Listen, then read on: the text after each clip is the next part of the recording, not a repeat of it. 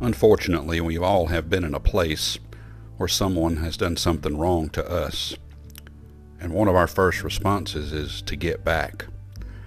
But the Christian life is far different from that. It's one of forgiveness. It's one of not retaliating, but seeking out forgiveness.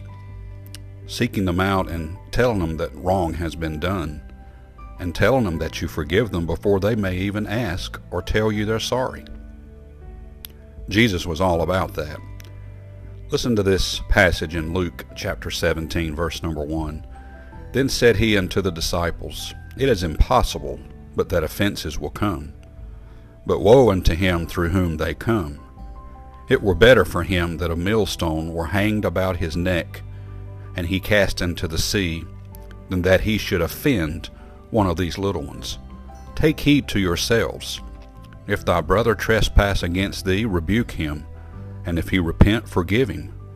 And if he trespass against thee seven times in a day, and seven times in a day turn again to thee, saying, I repent, thou shalt forgive him.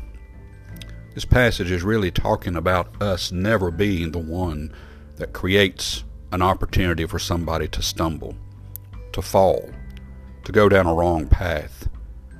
It's us many times that get wronged. At least I hope so.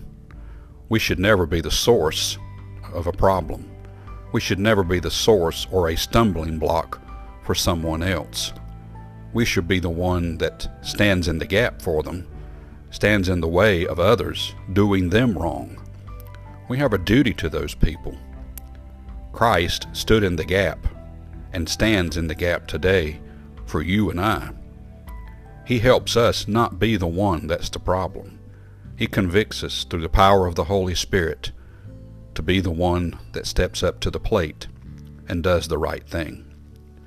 It's going to be one of these days that you are going to be wronged and that you are going to stumble.